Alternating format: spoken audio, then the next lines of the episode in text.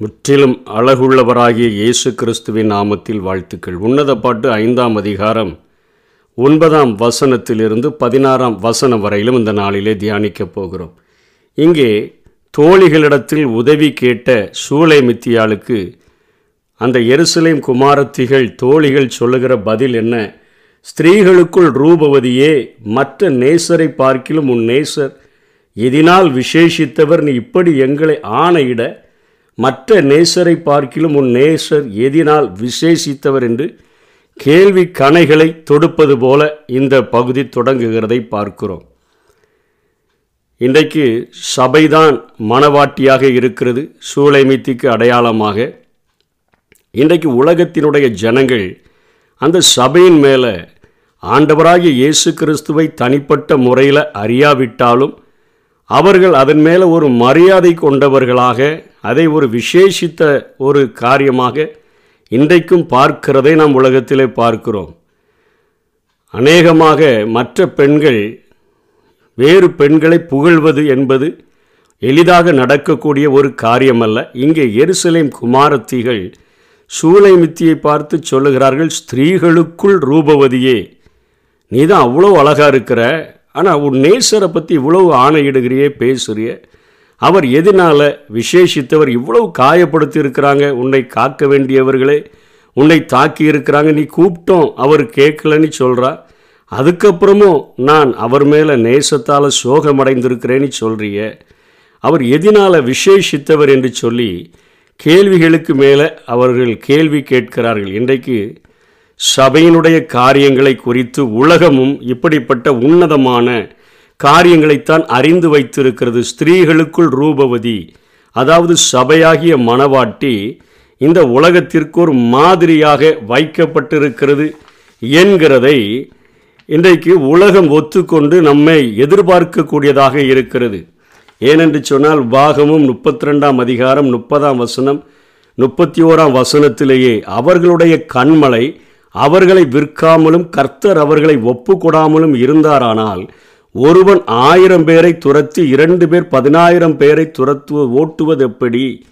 தங்கள் கண்மலை நம்முடைய கண்மலையைப் போல் அல்ல என்று நம்முடைய சத்துருக்களே தீர்மானிக்கிறார்கள். அத்தனை பராக்கிரமசாலியாக ஒருவன் ஆயிரம் பேரை துரத்துகிறதாக இரண்டு பேர் சேர்ந்து விட்டால் பத்தாயிரம் பேரை துரத்துகிற பராக்கிரமசாலியாகத்தான் சபை இருக்கிறது. அவர்களுடைய ஆண்டவர் விசேஷித்தவர் என்று சொல்லி ஆண்டவரை அறியாதவர்களே ஆண்டவரை குறித்து தீர்மானிக்கிறார்கள் என்று வேதம் சொல்லுகிறது. அதனால தான் எருசலேம் குமாரத்திகள் நேசரை பற்றி அறியாவிட்டாலும் இவளை குறித்து சபையை குறித்து சொல்லுகிறார்கள் ஸ்திரீகளுக்குள் ரூபவதியே என்று சொல்லி. பவுலிடத்தில் கேட்டா ரெண்டு குழந்தையர் மூன்றாம் அதிகாரம் ரெண்டாம் வசனம் மூன்றாம் வசனத்தில் அவர் சொல்கிறார் நாமே சபைக்கு நிருபமாய் அழகாக இருக்கிறோம் நம்மை கவனித்தே சபையின் காரியங்களை உலகம் புரிந்து கொள்ளுகிறது. நாம் எவ்வளவு ஜாக்கிரதையாய் பக்தியாய் வாழ வேண்டும் நடக்க வேண்டும் என்பதை நாம் அறிந்து கொள்ள வேண்டும். சபைதான் உலகத்தை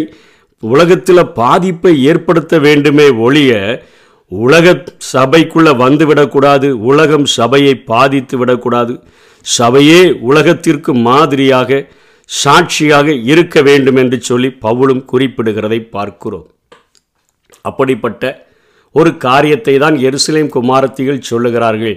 சபையின் அழகை வர்ணிக்கிறதாக ஸ்திரீகளுக்குள் ரூபவதியே என்று சொல்லும்பொழுது காயப்பட்டிருக்கிற அந்த சத்தம் கூப்பிட்டும் சத்தம் கொடுக்காத நேசரை குறித்து ஒரு குறையும் சொல்லாதபடி இயேசு கிறிஸ்துவை அந்த எருசலேம் குமாரத்திகளுக்கு இயேசு கிறிஸ்துவை அறியாத நேசரை அறியாத அவர்களுக்கு அத்தனையாக அவளுடைய உள்ளத்திலிருந்து நேசரை குறித்த ஒரு அழகான ஓவியத்தை அவள் சொல்லுகிறதை பார்க்கிறோம். பத்து காரியங்களை அவள் அங்கே வர்ணிக்கிறதை நாம் பார்க்கிறோம்.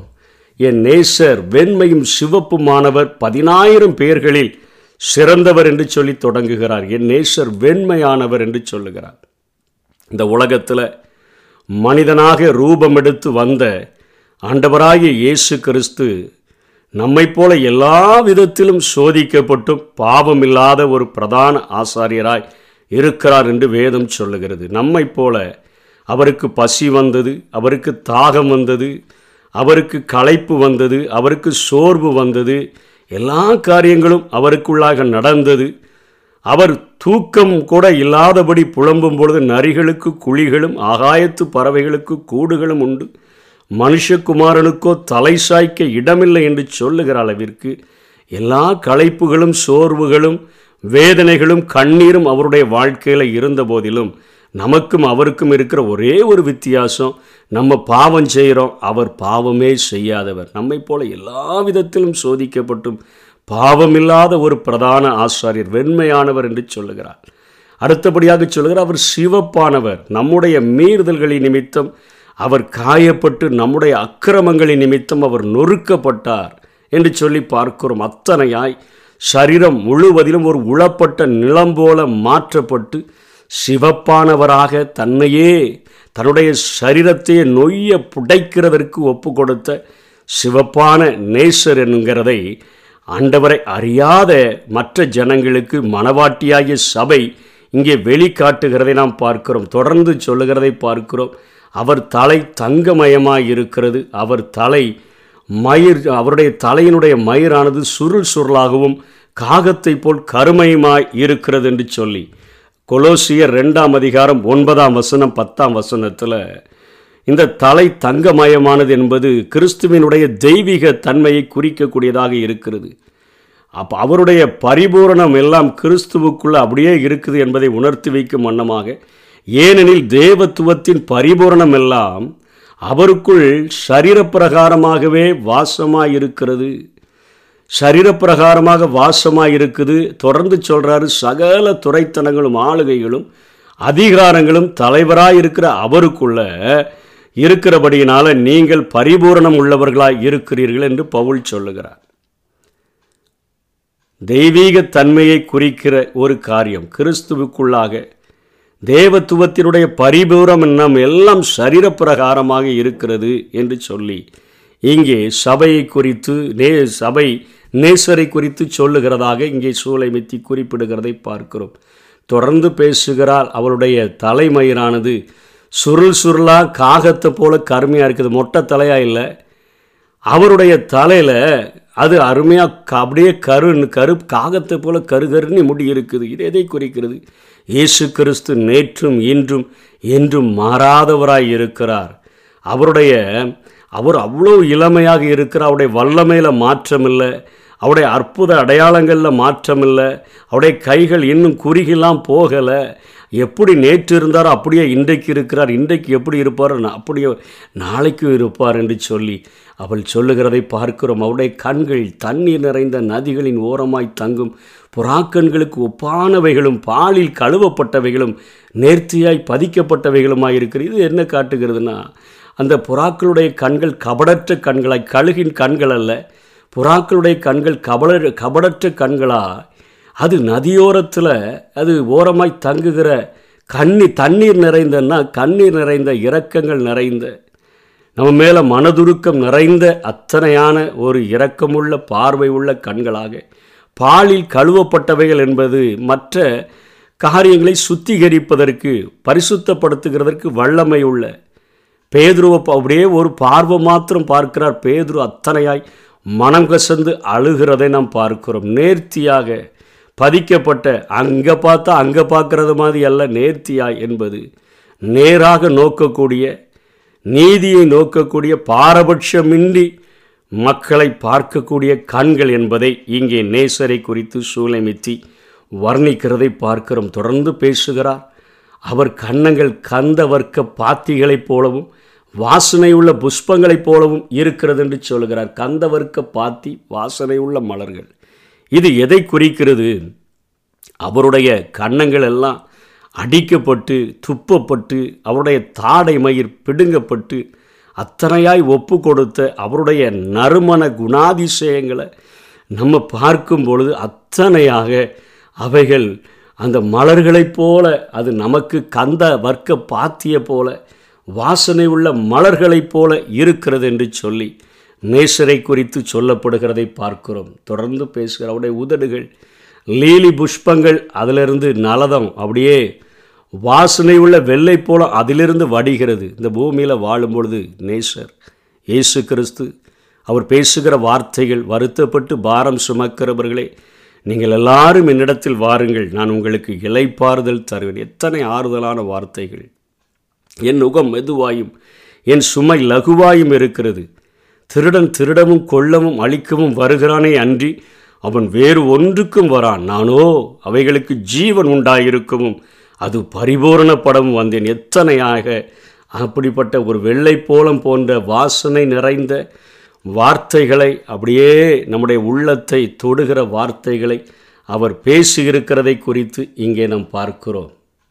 அவருடைய கரங்கள் படிகை பற்றி பதிந்த பொன் வளையங்கள் என்று சொல்லப்படுகிறது. அதாவது ஆசீர்வதிக்கிற ஒரு அரவணைக்கிற கரங்களாக இயேசு கிறிஸ்துவனுடைய கரங்கள் நேசரின் கரங்கள் இருப்பதாக அடையாளம் காட்டப்படுகிறது. அவருடைய அங்கம் இந்திர நீல ரத்தினம் இழைத்த ஒரு யானை தந்தத்தை போன்று அத்தனை உறுதியாக நீல நிறமானது அவர் பரலோகத்திற்கு உரியவர் என்கிறதை அடையாளம் காட்டக்கூடியதாக இரத்தினம் என்பது ஆளுகையை குறிக்கக்கூடியதாக அத்தனை உறுதியானவரா உறுதியானதாக அவருடைய அங்கம் இருக்கிறது என்று சொல்லியும் கால்கள் ஆதாரங்கள் மேல் நிற்கிற ஒரு மார்பிள் என்று சொல்லுகிறப்ப அந்த மார்பிள் தூண்கள் போல இருக்கக்கூடியதாக இருக்குது. அவ்வளவு ஸ்ட்ராங்காக இருக்குது. ஏன்னா யோவான் கண்ட தரிசனத்திலே சொல்கிற அவருடைய கால்கள் உழைக்களத்தில் காய்ந்த வெண்கலம் போல இருக்கிறது. அத்தனை ராஜாதி ராஜாவாக பராக்கிரமசாலியாக இந்த உலகத்திற்கு வரப்போகிறார் என்கிறதை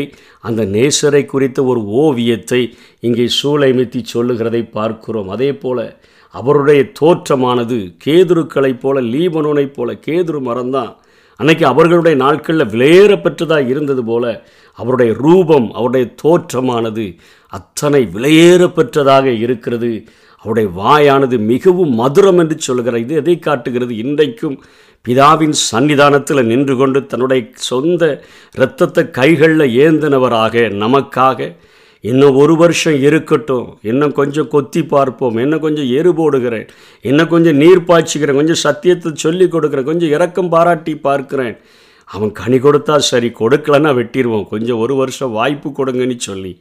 இன்றைக்கும் பிதாவின் சன்னிதானத்தில் நின்று கொண்டு மிகவும் மதுரமான வார்த்தைகளை நமக்காக பேசுகிறவராகிய நேசர் என்று சொல்லி அங்கே எருசலேம் குமாரத்திகளுக்கு கேள்வி கேட்டவர்களுக்கு எதில் சிறந்தவர் என்று விசேஷித்தவர் என்று கேட்டவர்களுக்கு அவர் அப்படி அற்புதம் செய்வார் இப்படி அற்புதம் செய்வார் அதை சாதித்து விடுவார் இதை சாதித்து விடுவார் என்று சொல்லி உலக பிரகாரமான காரியங்களை சொல்லாதபடிக்கு அவருடைய அருமையான அந்த ஓவியத்தை இயேசு கிறிஸ்துவ முழுமையாக படம் பிடிச்சு காட்டிட்டு அவர் சொல்லுகிறா அவர் முற்றிலும் அழகுள்ளவர்.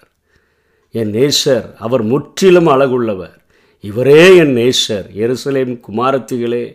இவரே என் சிநேகிதர் என்று சொல்லி இயேசுவை முழுமையாக அடையாளம் காட்டின உடனே அவங்க ஆறாம் வசனத்தில் சொல்கிறாங்க உன் நேசர் எங்கே போனார்? ஸ்திரீகளுக்குள் ரூபவதியை திரும்பையும் சொல்கிறாங்க நீ தான் ரூபவதியாக இருக்கிறாய். ஸ்திரீகளுக்குள்ள எல்லாம் நீ தான் ரூபவதி. உலகத்தில் சபை தான் எல்லாவற்றிலும் உயர்ந்தது மேலானது. இந்த சபை மூலமாக தான் உலகமே ஆசீர்வதிக்க முடியும். அத்தனை ரூபவதியே. உன் நேசரம் நேசர் எவ்விடம் போய்விட்டார்? உன்னோட கூட நாங்களும் அவரை தேடுவோம். இயேசுவை அடையாளம் காட்டின உடனே அவங்க நாங்களும் உன்னை பின்பற்றி வருகிறோம் என்று சொல்லுகிற காரியங்கள். இன்றைக்கு இயேசுவை அடையாளம் காட்டுகிற விதமாக நேசரை அடையாளம் காட்டுகிற விதமாக வெண்மையானவரை சிவப்பானவரை அடையாளம் காட்டுகிற விதமாக நாம் அடையாளம் காட்டினால் உலகம் நம் பின்பாக வரக்கூடியதாக இருக்கிறது என்பதை இந்த பகுதியானது இத்தனை ஆணித்தரமாக போதிக்கிறது. நாம் நம்முடைய வாழ்க்கையில் நிருபங்களாக மாறி கிறிஸ்துவை நம்மளை வெளிப்படுத்துகிறவர்களாக வாழ்ந்தோம் என்று சொன்னால் அநேகரை ஆண்டவருக்கென்று ஆதாயப்படுத்த முடியும். அப்படிப்பட்ட கிருபைகளை தேவ நமக்கு தந்தருள்வாராக. ஆமே